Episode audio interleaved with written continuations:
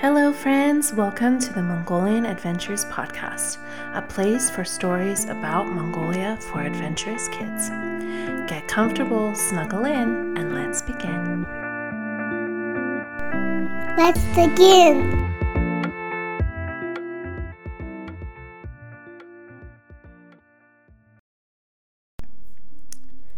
Goodbyes were hard. Minjin was realizing this more and more as her home search continued. She was amazed at all of the places she had been able to visit so far, but even more than that, her heart felt full with all of the mice and creatures she had met in each of the places she had gone. How lucky she was! This morning, she had said a difficult goodbye to Nina, Tim, and Jill. The film crew were headed back towards Ulaanbaatar and the airport. They would fly home and put the pieces of their documentary together creating a story out of the places they had visited and the questions they had asked, all of the things that Minjin had helped with. She still could hardly believe that she had helped a film crew make a movie. When they had hugged goodbye, Nina had whispered to her, Don't forget how smart you are, or to ask questions and look for the answers, no matter how scary it is. Those were the words Minjin carried with her as she sat on the side of the road, waiting for a bus to come. She was on her own again, the first time in a few weeks that it had been up to her where she should go and what she should do. She had wondered briefly if she should follow the crew to Ulaanbaatar, to her home city and its familiarity, but she also knew that there was still exploring to do, adventures to be had, and questions to be asked. Tim had mentioned to her last night that there was a monastery not far from them that he had hoped to see. Minjin had jumped at the chance to follow his prompting down the road to her next stop. She didn't have a plan, but she could pay attention to the way that opened up before her. Sometimes all you had to do was pay attention and follow the quiet signs pointing the way. The bus ride was uneventful, bumpy and quiet, as usual. She got off at a pathway marked with signs to the monastery where she was headed. Manzushir. The word stumbled over her tongue when she tried to pronounce it. She looked forward to meeting someone else who could say it for her so she could hear how it was supposed to sound. She wasn't sure what to expect. She had visited the Ganden monastery back in Ulaanbaatar, so she had some idea of what a monastery was. But this one was in the countryside, not the city. She wondered how it would be different. The other monastery hadn't been the right home for her. Would this one? Minjin walked up the path as she thought about all of the things she had learned about herself as she had looked for a home. She had thought she knew who she was as a mouse, but these adventures were teaching her even more about herself the things that scared her and the things that made her excited, the things that she was interested in, and the things that she didn't care about at all. It was funny, spending so much time thinking about herself and what she wanted and needed from a place. But maybe that was the point of all of this the chance to explore, to wander, to see so that she could know herself. Because if she didn't know herself, how could she know what she wanted to do with her days, with her work? Her thoughts were interrupted suddenly as she reached the main entrance to Manzushir. There was a sign by the path. It read, Visiting mice, wait here. A guide will arrive sometime in the next five minutes to two hours. Minjin read it again, then laughed as she realized what it said. Well, five minutes to two hours it would be. This visit was already off to an adventurous start. Roughly ten minutes later, Minjin watched as a mouse appeared from up the hill and began to skip down the grass. He looked older, but his body moved like a little kid, his ears bouncing in the wind and his paws racing over the grass. He was wearing a faded red coat wrapped around him with a low belt that looked as if it would slip over at any moment. Glasses hung on a chain around his neck sliding this way and that as he skipped. As he approached, Minjin could hear him singing a tune. La di da, la di di dum, a mouse is here for some fun. La di da, la di da dum, a mouse is here to hear my pun. La di da, la di di dum, a mouse is here to see a ton. Minjin couldn't help but smile to herself. She stood up and dusted herself off, ready to meet this funny old mouse skipping towards her and looking as if he might just tumble down the rest of the path. Hello! he called out to her, skidding to a stop in front of her and holding out one of his dusty paws. I'm Alfie, he said, shaking her paw with vigor and power. Who might you be? I'm Minjin, she replied, trying not to fall over as he shook his whole arm. Welcome, welcome, willkommen, bienvenido, salud, karibu. That one is Swahili for you from a nice young mouse I just met last week. He came for a visit and taught me some words. Where are you from? The words streamed out of Alfie like a rapid fire waterfall, cascading out of his mouth as waves crashed from the rocks. I'm from Ulaanbaatar originally, she answered. I'm on my home search, and I was not far away. I was at Hustai recently, and I thought I would head here to visit next. She wondered if she should add anything else, but she didn't have a chance to decide before Alfie was talking again. Knock, knock, he said, tugging her along as he started back towards the monastery.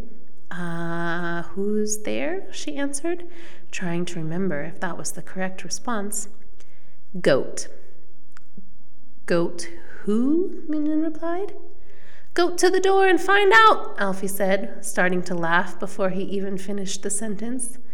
Minjin joined in, and soon they were both laughing as they pushed open a door and entered the monastery. The tour continued as Alfie interrupted himself to continue asking knock knock jokes and pausing for Minjin to laugh as they went through the various buildings and spaces surrounding the monastery. Knock knock! Minjin giggled as she replied, Who's there? Sure. Sure who? Sure hope you had like bad jokes. Alfie cracked himself up bending over to try to catch his breath. Minjin laughed as well, feeling the stress and uncertainty of the last few weeks release off of her as she laughed. They reached a pile of stones that looked like the skeleton of a building that used to be. Alfie grew serious, turning to Minjin with a solemn look on his face. This building used to be the Tokchin temple, he said, turning his gaze to the ruins of the building. Now all that is left is these reminders of what used to be. He swung his paw around the vast land around them. There are seventeen different ruins here around the monastery's grounds. Minjin stood in silence for a moment, looking at the ruins around them. What happened to them? she asked gently, waiting to see what he would say, or if he would answer at all. There was a time when we were not allowed to be here, we were not allowed to be Buddhist or to be a monastery. Our home and community here were destroyed on purpose. It hurt us, he finished. I'm sorry, Minjin said. Alfie smiled at her again. Thank you. We began to rebuild in 1990, and we leave these here for now as a reminder of what was. So now you're a monastery again. What do you like about living and working here? Minjin asked, thinking about her home search. He brightened up. The monastery was closed and destroyed. There was so much hurt. Alfie paused. But now we are regrouping, building a new place for humans and creatures to come. Now we are a place for people to come and heal. Minjin thought about what she knew about healing. She had seen other mice have to have cuts or broken bones healed by doctors. So you are like a hospital? she asked. A hospital for people's hearts, Alfie laughed a little. We aren't doctors. We don't give medicine that comes in pills or from a bottle.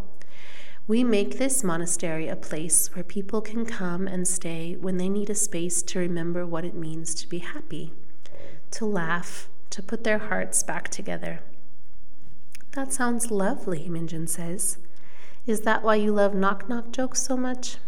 Yes, Alfie says, jumping up from the grass and throwing his paws up into the air. We help people find the space to laugh again after they have been really sad, to help them see light after feeling very dark. That's the healing we try to offer here laughter, joy, friendship. Alfie stopped for a moment. This place was so sad for so many years. It makes me glad to live here and help other people laugh again, to heal and find what they need to do next in their lives. Minjin nodded, soaking in his words. What a beautiful thing to do with a place, and with memories, and with a life. How long do creatures stay? Minjin asked. You live here. Do others stay here forever too? Yes, Alfie replied. I live here all the time, and so do a few other mice. But most of the creatures come and go. Some stay for a day or two, others come for longer stays, a few months or even a few years. We never tell someone how long they can stay for. It's up to them to decide when they are ready to go. How did you know this was the job you wanted? that this place was where you wanted to live. Alfie nodded for Minjin to follow him back to the main house of the monastery. I came to visit during my home search many years ago. I loved the heart of what it means to live here, to help others heal, to be a part of bringing joy to creatures who feel sad. Alfie looked at her. That felt like what I wanted to do with my life. What about if I don't know what I want to do with my life yet? Minjin asked. Sometimes the answers aren't clear right away, Alfie said. The places we pass through stay with us. So even though you may not be ready to decide to stay here, the monastery will go with you in your heart and become a part of your story. Minjin nodded. It seems to me, Minjin, that you have feet that want to keep moving and exploring.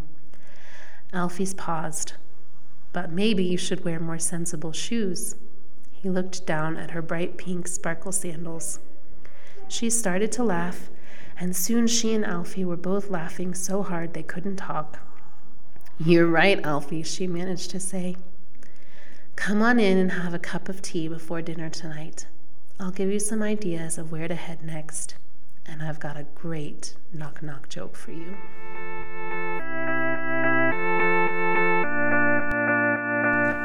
Thank you for joining us on this episode of the Mongolian Adventures podcast. You can find more information about the podcast, as well as lesson plans for educators, at www.mongolianadventurespodcast.com. You can follow us on Facebook, Instagram, and YouTube at Mongolian Adventures Podcast. And on Twitter, we're at Mongolian ADV Pod. We'd love for you to draw a picture or create artwork based off of today's story. Send us your pictures at mongolian.adventures.podcast at gmail.com and maybe you'll see it featured on our social media. Until next time. May your adventures be big and your dreams even bigger.